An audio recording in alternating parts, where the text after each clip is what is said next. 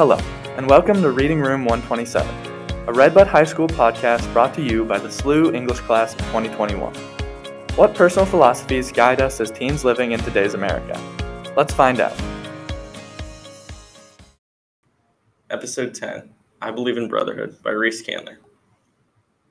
I believe that a relationship with a brother is unlike any other relationship a person can have. They are a friend, a confidant, someone to talk to, and countless other things. Brotherhood is a special relationship in life that no matter what happens, you will always have.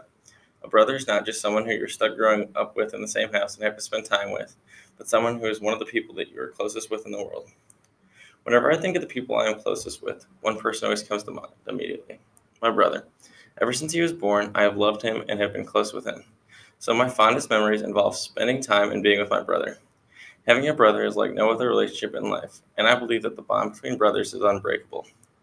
Since the time my brother was born, he has been my best friend. He is always someone to talk to, someone to listen to my terrible jokes, someone to tell my useless history and sports facts. Times like when we're going to school, hanging out watching sports, or just talking at night before bed when I really feel how close we are and represents what brotherhood means to me. This belief was really formed to me when when I was young. When I was younger, my brother and I shared a bed. Before we went to bed, we would always watch an episode of TV and go to sleep. Before we fell asleep, we would talk about our day and how it went, school, and just other parts of life. This truly illustrates why I believe in brotherhood. Another event from last night shows this brotherhood and what I believe in. We were just hanging out, watching football, and playing video games. This is what our relationship is about and why it means so much to me. It was not a big event together, but just being around him and getting to talk and just spend time together. Despite the fact that we fight and bicker with each other, I still couldn't imagine being without him. My brother represents all the things a brother should be. He is caring, kind, there for me, and a friend.